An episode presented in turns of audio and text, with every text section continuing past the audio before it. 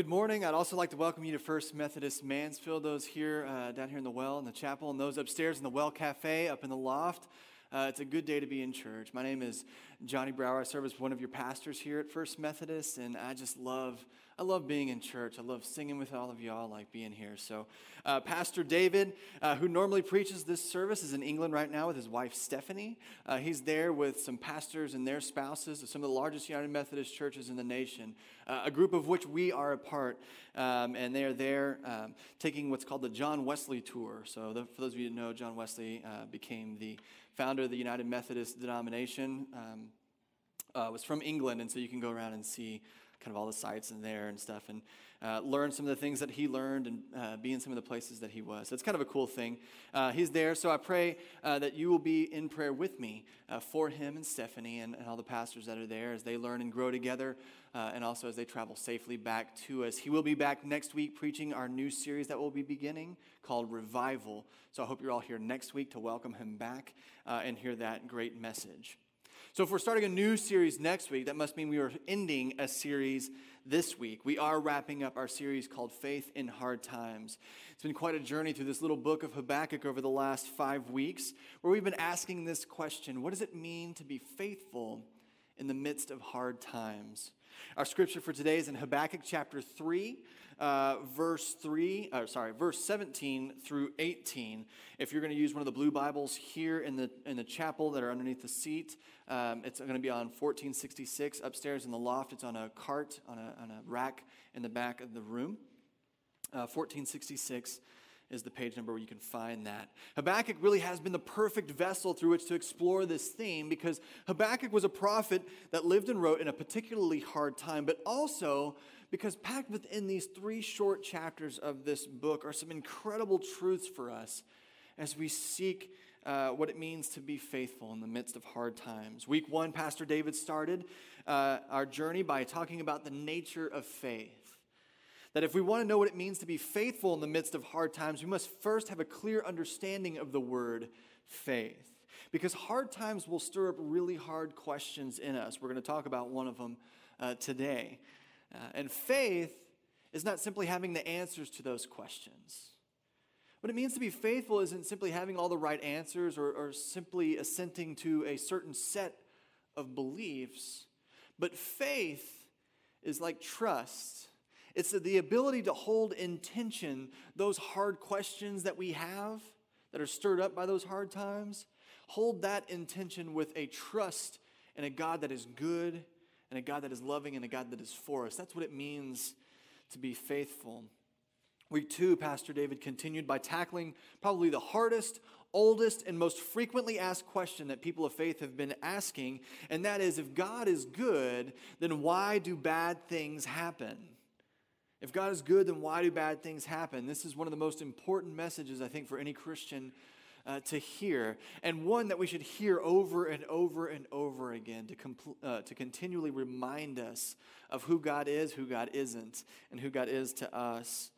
Uh, even before um, even before you heard it and you had these questions, you, you wrestled with this. this. this. tends to be the biggest faith tester for people. So I love that David tackled that and, and, and, and uh, talked about it a little bit. So I hope, if nothing else, you go back to week two and begin there. Because some of you are going through hard times, some of you will go through hard times. But also, if you're a Christian, this is going to be a question that is asked of you at some point in time if it hasn't already been asked. I remember the first time it was asked to me. I just stared at them blankly, like, uh, that's a really good question. Because I knew in my heart, I knew in my heart what I believed, but I had no way of articulating it. And David articulated it very well. So I hope you go back and listen because I know some of you right now missed that message and you're thinking, man, I would really love to hear that. Go back and hear that one. Uh, it is a great one. Uh, week three, Pastor Mike shared with you the importance of remaining focused on God in the midst of hard times, because hard times have a tendency to draw us inward, to isolate us, uh, to, to, um, to focus us only on ourselves and our own problems. And in hard times, more than ever, we must be sure to reorient ourselves towards God. Last week, I shared with you the first of two things that I believe are the most needed and the scarcest during hard times, things that we desperately need but are really hard to find. And the first of which was strength. We talked about strength last week. We noticed that in Habakkuk chapter 3, verse 19, the prophet places his faith not in his own strength to overcome the hard times in which he finds himself, but in God's strength. He knows that God is bigger than any danger or hard time that he faces, and it is that strength that gives him and gives us the courage to face our hardest times. So if you've missed any of these uh, and you'd like to hear them, you can find them on our website. You can also find them on our iTunes podcast. I pray that you download and listen to those, share them with people you think that may need them. This week, as we wrap up, we're going to talk about the second thing that I mentioned last, last week. Another thing that is scarce in the midst of hard times, but is so desperately needed, and that is joy. Joy. Now, there's a pretty simple answer to this, I think, where we could just end the sermon now. We could get out of here early and go to lunch, but unfortunately, I'm not going to do that. But the, the easy answer here is that joy is a choice, right? You choose joy. Joy doesn't just happen to you, it's something that you choose. There are people, do you know that there are people that can find joy in the midst of rush hour traffic? I know many of us, when we find ourselves in rush hour traffic, we're just beating our brains out, but there are people that are able to calm themselves and find joy even in the midst of crazy traffic. Joy is a choice. We can choose joy in the midst of hard times. And often we can choose that because we know that the hard times are temporary. We can be joyful because we know it's going to end eventually, right? That these hard times are temporary. But what if they aren't? What if those hard times don't end? I know. What happens? What happens when the justice we've so desperately wanted, so desperately prayed for, doesn't come in our lifetime? What happens when the healing that we've prayed so earnestly for, for ourselves or for somebody that we love, doesn't happen? What happens when the hard times don't end? What happens when our prayers go unanswered? What does it mean to be faithful then? How do we find joy in a situation like that where logically we should find despair and hopelessness and want to give up? I want to be honest with you all up front uh, that I don't know. I don't know the answer to that question. I hope that doesn't frustrate you too much. But I just don't know. I know I'm the one up here. I've been the one asked to give the sermon. I'm the one with the podium and the, and the notes. And I spent all this time, and you showed up, and I'm supposed to have the answers. It's like my job to have these answers, but I don't. Some questions are really hard. Some questions I believe might not have an answer until we get to ask God personally. We as pastors don't always know. We just don't know some things. So today, this is what I want to do. I want to invite you into this question with me. I want to invite you into this process as I go through these questions and as I process them myself. I want, you, I want to invite you to wonder with me what it means to have joy in the midst of hard times that don't end. And what does it mean to trust and have faith when prayers go unanswered? I want to do that. I want to share with you um, a few theological understandings. I want to share with you a few examples from Scripture and from, from, our, uh, from life outside of Scripture um, that speak uh, to this question. And then I want to share with you at the end some things that I do know. Some things that I do know that when I find myself with questions that I cannot answer, that keep me grounded, that keep me trusting God, that keep me faithful while I continue to seek those answers. So, the first thing I want to do quickly is address a couple of theological understandings that come up in the midst of unanswered prayer or in the midst of hard times that I want to address quickly. And the first one is this sometimes when there's unanswered prayer or we have questions that we don't have the answers to or hard times won't end, somebody might say something to us like, Well, God's ways are just higher than our ways. You probably heard this before. God's thoughts are higher than our thoughts. And I believe this to be absolutely true. This is 100% true. It's a biblical thing. We read it in Scripture, uh, in Isaiah. Uh, Jesus talks about it. Paul talks about it. Many people talk about how God uh, is, is higher than, is, his ways are higher than ours. God is infinite and we are not. And it would be ludicrous to expect or even demand that we comprehend all that is God. That doesn't make any sense whatsoever. But we have to be careful with this truth because this truth is not meant to be dismissive, which is how it's often used. When people have questions or are asking questions and they're not getting the right answers or somebody doesn't have the answer, they often respond with, well, God's ways are higher than our ways, as a way of ending the conversation and getting you to stop asking questions.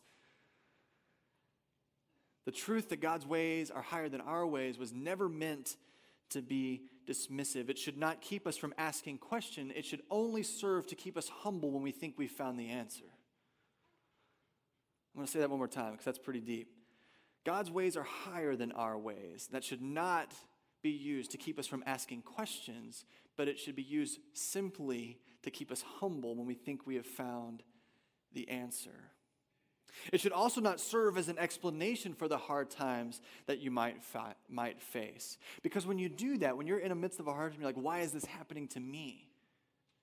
Right? Why, why would this thing happen to me? Why would this person get sick? What did they do to deserve this? And somebody would say something like, God's ways are just higher than our ways. We cannot understand. What that does is that places the blame on God.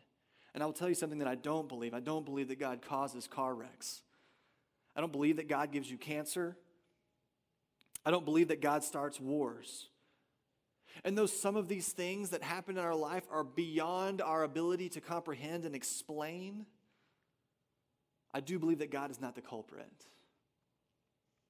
Now, if this has kind of stirred something up in you and you're like, oh my gosh, like, I, I don't know what to think about this, I, I really invite you to go back to week two. This is exactly what Pastor David preached.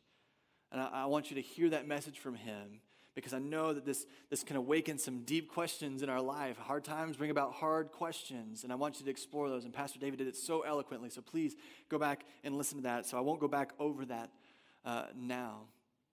The other thing is this when we're in the midst of unanswered prayer, in the, the midst of hard times that won't end, you might have heard somebody say, well, if you just had enough faith, if you just had enough faith, you could be healed. If you just had enough faith, you could find your new job. If you just had enough faith, your marriage would be fine. If you've ever been told this, I want to, on behalf of every pastor in the history of the world, I want to apologize to you. I want to apologize to you. I understand where this belief comes from. I, it, you can find in Scripture where somebody would base this theological understanding. Matthew chapter 21, verse 21 and 22. You find uh, Jesus addressing his disciples, and he's talking about prayer, and he's talking about God answering prayer. And he says that if you have enough faith when you pray, even that mountain can be cast into the sea. If you pray and you have faith and you do not doubt, whatever you ask for will be given to you. Now, that surely sounds like if you pray with enough faith, if your faith is big enough when you pray, that you will get whatever it is you ask for, including healing. But what I think, what I do believe, is that to minimize what Jesus is saying here to an explanation as to why your hard times won't end, to minimize what Jesus is saying as an answer to uh, why your prayers go unanswered is a gross misunderstanding and largely ignores biblical context surrounding this statement. See, what Jesus is saying here to the disciples is a literary tool called hyperbole. You've probably heard of that before, meaning a purposeful exaggeration in order to make a point. Jesus, Jesus often used hyperbole in his teachings. This wasn't the only time. You might remember, if you spent any time in Scripture, where Jesus says, If your eyes cause you to sin, then you need to gouge them out. Right? If your hands cause you to sin, you need to cut them off. Anybody heard that one before? I don't see any hands. Maybe, maybe we're all sinners.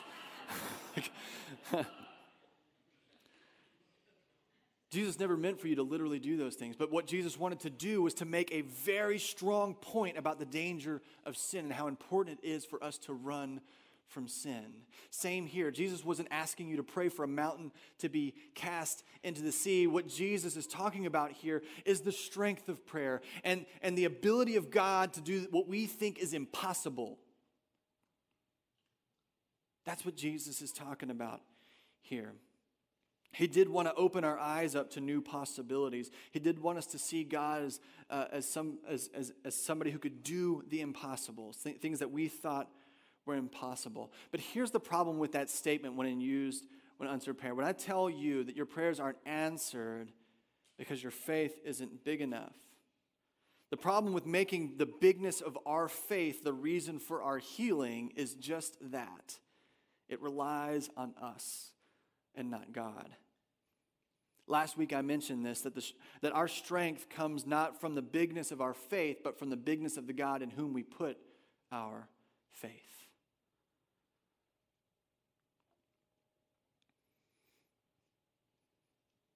I want to use this uh, uh, Jesus as an example uh, here whenever we when we look at this, and I, and I know I've said some stuff that probably stirred something up in you.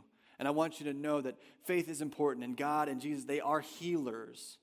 But I want you to know that this statement can be harmful. Here's, and here's how we can test this with Jesus himself. Jesus nears the end of his life, right? He's been arrested, or not arrested yet. He's been betrayed. He's about to be arrested, and he's in the garden, right? And he's praying because what's about to happen to him is terrifying. He's terrified, and he goes to the garden, and down on his knees, all by himself in the darkness, he prays and weeps to God his Father, and he says, God, if there is any other way, please take this cup from me. God, I want to do your will, but if there's any other way that you can conceive of, please don't make me do this.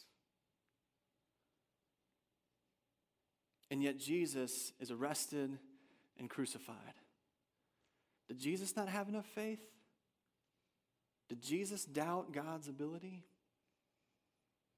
I don't think so. Jesus, full of faith, with no doubt, prayed in earnesty to not have to do what he did. And yet he still had to do it. We look throughout Scripture and we'll see this to be true that God's faithfulness and God's work in the world often extends beyond the lifetime of those that pray for God to intervene. We look at Moses, that through faith delivered his people out of slavery in Egypt. And over and over again, Moses puts his faith in God, even as the people that he is leading do not, often fail. And yet, Moses never makes it out of the desert. Moses never makes it into the promised land, a place that he yearned for, a place that he prayed for, a place that he was leading people to. He only gets to see the promised land from the top of a mountain, but he never gets to set foot in that place. Did Moses lack faith? I don't think so. Paul in the New Testament, the disciples, and many others uh, who would be considered faithful people experienced hard times that did not end before their lifetime was, was done. Did they not have enough faith? I think it's tempting for us to come up with an answer when we have no answers. Because that's the age we live in, right?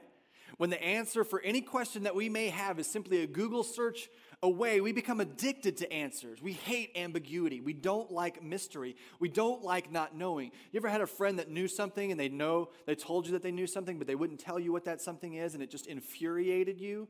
We like to know. We want to know the answers. We hate ambiguity. So when we pray and we pray and we pray for God to intervene and it doesn't happen, the easiest answer for us to come up with was that we just lack the faith for God to listen to us. We just lack the faith for God to listen. And as hurtful and as harmful and as damaging as that can be, we say it and we often believe it because it's better than saying we don't know. It's better than having no answer at all. It's better than ambiguity, and it's better than mystery. So, what does Habakkuk have to teach us about all of this? We've based this whole, this whole series on the book of Habakkuk. Where, where does Habakkuk fit into this? Well, this my friends, is where all that historical context comes in handy. So if any of you have been bored throughout that, here's where it's important. It's something that you wouldn't know otherwise just reading the scriptures, just the, the, the, three chapters of Habakkuk. But knowing the historical context really brings this last chapter to life. So if you remember, Habakkuk lived in the 7th century BC, right? He lived in the southern kingdom of Judah. Habakkuk was a Jew and he was a prophet. And he lived what was in the promised land. Now, a couple centuries before uh, uh, Habakkuk was alive, uh, Israel was one nation, right? It was under King David, it was under King Solomon. But after King Solomon, the nation split in two. There was the northern kingdom that still went by the name Israel, and there was the southern kingdom that was much larger that went by the name Judah. Now, in the 8th century BC, which is before Habakkuk, um, BC goes backwards. Uh, so in the 8th century BC, the northern kingdom was invaded and taken over by the Assyrians. And then the southern kingdom, later on in the 6th century BC, after Habakkuk, uh, the Babylonians had fully taken over the southern kingdom of Judah. So in the 7th century, when Habakkuk's alive, he sees that the northern kingdom has been taken over by the Assyrians and that the uh, Babylonians are threatening. And Habakkuk lives in this time where he lives in this land that he believes God had gifted to them. He believes that he is a part of a people that God has chosen to be holy. And so this land and these people are meant to live and glorify God, to attest to God's glory throughout the earth. And yet, this nation has been split in two. The government is corrupt. The northern kingdom's been taken over, and the Babylonians are threatening. Actually, in Habakkuk's lifetime, in fact, they're, they're already, the Babylonians had already begun to in, uh, infiltrate the country, the southern kingdom of Judah, and started deporting many of the people that lived there. Many of the Jews that lived there were sending them out of the land that they had come to. So Habakkuk's looking around at a giant mess of a situation. And everything that he had been taught and grown up to believe about God and himself and the land in which he lived was not turning out. It was not happening that way. And God and Habakkuk have this dialogue in the first two chapters of this book where Habakkuk just explodes on God, all this anger and anxiety and, and, fear. And then they go back and forth in this dialogue where God is constantly reminding Habakkuk of who God is. That God is eternal. God has been around long before you, Habakkuk, and I'll be, along, uh, I'll be around long after you. Habakkuk. I'm continually at work. If you read chapter 2, you can see where God talks about how evil constantly is undermined. And even though they might succeed temporarily, they always are destroyed. God is talking about a force of justice and of restoration that is at work in the world, that will always be at work in the world, that has been at work long before Habakkuk, will be at work long after Habakkuk. And Habakkuk hears that and trusts that. So in chapter 3, Habakkuk prays this beautiful prayer, and it begins here, verse 2 of chapter 3. It says, Lord, I have heard of your fame. I stand in awe of your deeds, Lord. Repeat them in our day. In our time, make them known. What Habakkuk is saying is like, yeah, you told me all that stuff, and I've heard all that stuff before, God. I've read of your glory and of your fame. And what I'm asking of you, God, what I'm asking of you, God, is as these times are, uh, as these hard times are here, and as they're probably going to get worse, I want, I want that fame that I've heard of. I want those deeds that I've heard of. I want them present now. I want to see them now, God. Habakkuk knows the size and the scope of God's work. He's been reminded through the dialogue with God. Habakkuk knows that God is big enough to deliver, and yet, what we know from historical context is that Habakkuk dies long before that prayer is answered. Habakkuk dies long before that prayer is ever answered. I wonder how many days Habakkuk woke up praying that, hoping it would happen that day. That's what makes this prayer so remarkable to me. That the hard times don't end for Habakkuk. It's actually several decades after Habakkuk's life uh, that the Persians come with uh, King Cyrus as the king of the Persians, come and defeat the Babylonians and liberate the Jews, let them, letting them come back into their land and rebuild their temple. Several decades after Habakkuk died. Hard times don't end for Habakkuk. The oppression, the injustice, the suffering, all that that he prayed that would end didn't end before he died. And yet he prays this prayer.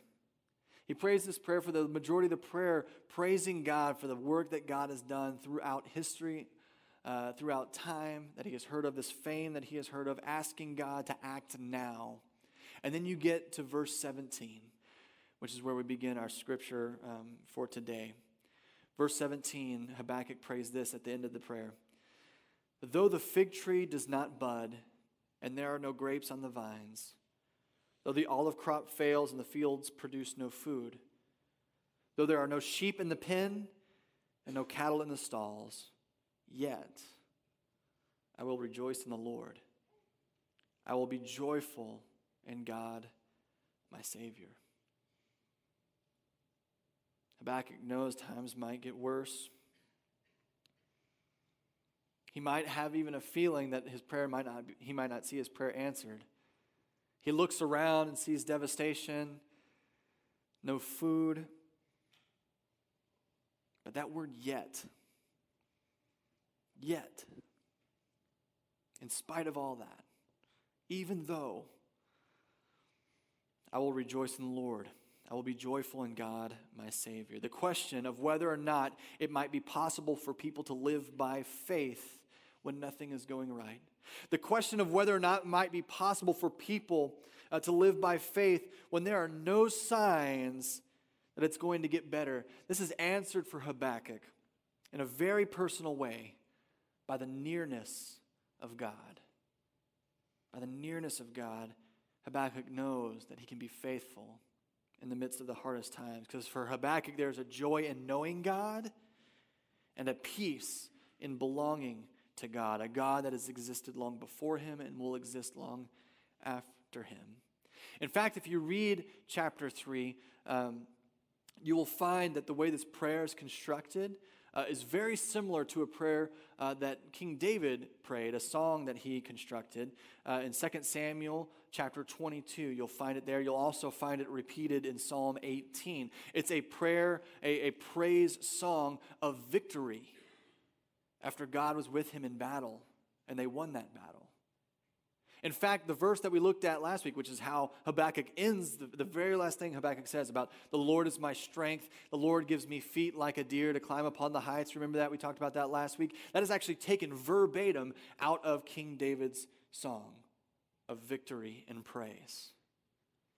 Now imagine that with me as Habakkuk constructs this, knowing the tales of God, uh, a victorious God that is with his people as, they, as people seek to oppress them, as seek to, uh, people seek to invade them. And, and Habakkuk calls upon those stories that he knows about and begins to pray as David prayed, even using some of the exact same language a song of victory in the midst of great defeat. See, for, for Habakkuk, uh, he come, when he comes face to face with his finitude, he's reminded that God is infinite. We put that more simply. For Habakkuk, as he comes face to face with his own limitations, when he comes face to face with his vulnerability, with his lack of control, with his smallness, he is reminded of God's limitlessness, of God's strength. He's reminded of God's sovereignty, of God's bigness, and Habakkuk is able to rejoice in the midst of great suffering that even though things may get worse, he knows that God has been, God is, and God will forever be working for the good of all creation. Habakkuk knows that and trusts that, and that brings Habakkuk joy, even in the midst of great suffering. A, a, more recent example would be this. On April 3rd, 1968, at a church in Memphis, Tennessee, people were gathering to hear somebody speak. It was a rally in the midst of the civil rights movements. Uh, actually, at this time, in this place, there was a sanitation workers' uh, strike, a peaceful protest going on. And in attendance was Dr. Martin Luther King. Now, Dr. King was not actually scheduled to speak at this rally. But as people gathered at the church and it became packed, so many people came. Somebody went and alerted Dr. King and told him about that. And then he felt obligated to say something. He felt it was necessary since so many people had showed up to at least get up and say something. And when he did, he delivered what, might be second only to his dream speech, one of his best speeches he ever gave. It became known as the mountaintop speech. And it became kind of eerily uh, coincidental in hindsight. As in this speech, he talked more about the finality of life than he ever had before. He talked about more he talked more about God's call on his life and what might happen after his life than he ever had before. So I want to read for you now how he ends that speech. It says this. Well, I don't know what will happen now. We've got some difficult days ahead. But it really doesn't matter with me now because I've been to the mountaintop and I don't mind. Like anybody, I would like to live a long life. Longevity has its place, but I'm not concerned about that now. I just want to do God's will. And He's allowed me to go up to the mountain, and I've looked over and I've seen the promised land. I may not get there with you, but I want you to know tonight that as we that we as a people will get to the promised land. So I'm happy tonight. I'm not worried about anything. I'm not fearing any man. My eyes have seen the glory of the coming of the Lord. Now, I can't deliver that nearly as passionately as Dr. King can. But you can go online, you can find that speech, you can listen to it, you can actually watch it. I, I highly recommend, if you've never heard it, to do so. And I love how Dr. King talks about the calling on his life and the longing and the prayers that he has to see this calling fulfilled, all the prayers that he has prayed about equality to see them fulfilled. But he also understands, he also understands that he might not. But what he trusts is that this call that God has placed on his life, that it will be carried on even if his life is over. That God will continue to work through people that care about this, people that hear God's call, that God will continue to move and work in the world even if Dr. King's not around to see it. So he says that he's happy and he's not fearing any man. He's not worried about anything because he has seen the glory of God. That was April 3rd on the evening. The evening of April 4th at 6 p.m., 1968, at the Lorraine Motel, Dr. King was fatally shot and killed. Those in, the, in attendance of the church that night had no way of knowing they were listening to Dr. King's last speech.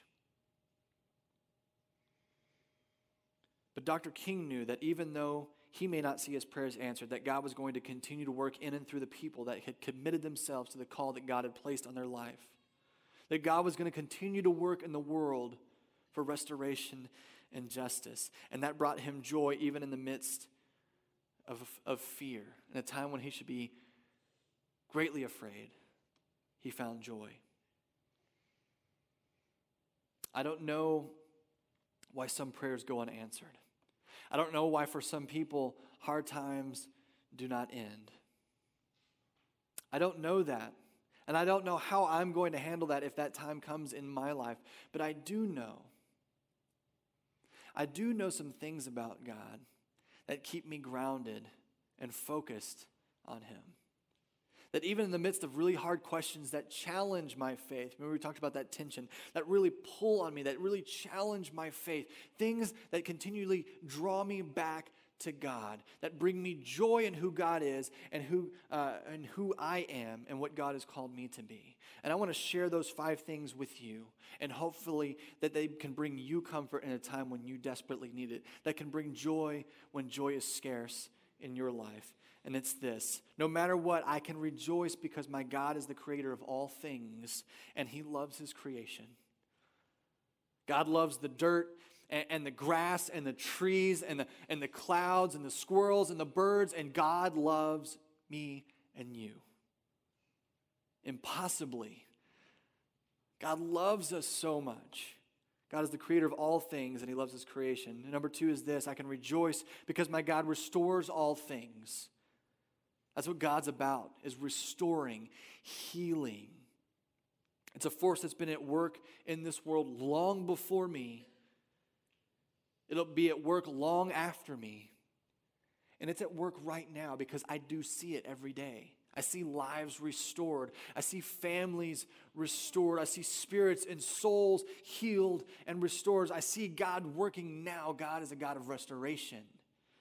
Number three, God is closer than our breath even in our darkest moments, even our deepest doubts and our greatest despair.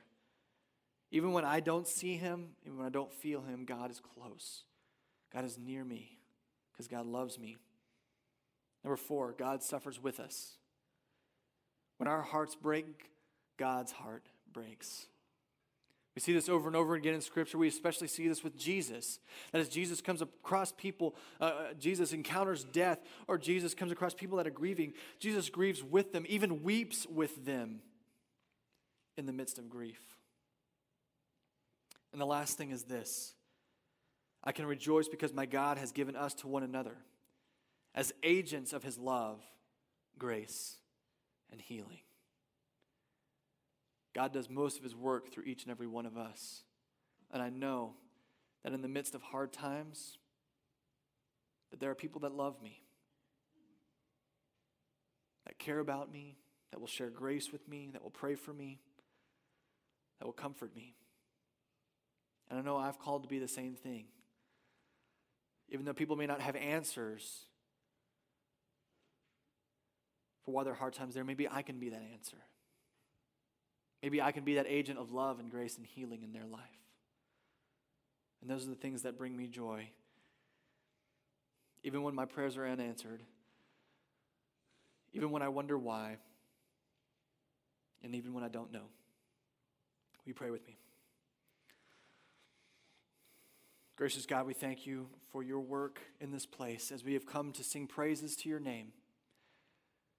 We exhaust our lungs and our lips with songs of praise that exalt your name and your glory, God. We also admit that sometimes we don't know why we're singing. Sometimes our strength is gone. Sometimes we feel like hope is lost and we want to give up. And even in those moments, God, when we don't know why we're singing, we still sing because we know you and you know us. Because we love you and you love us.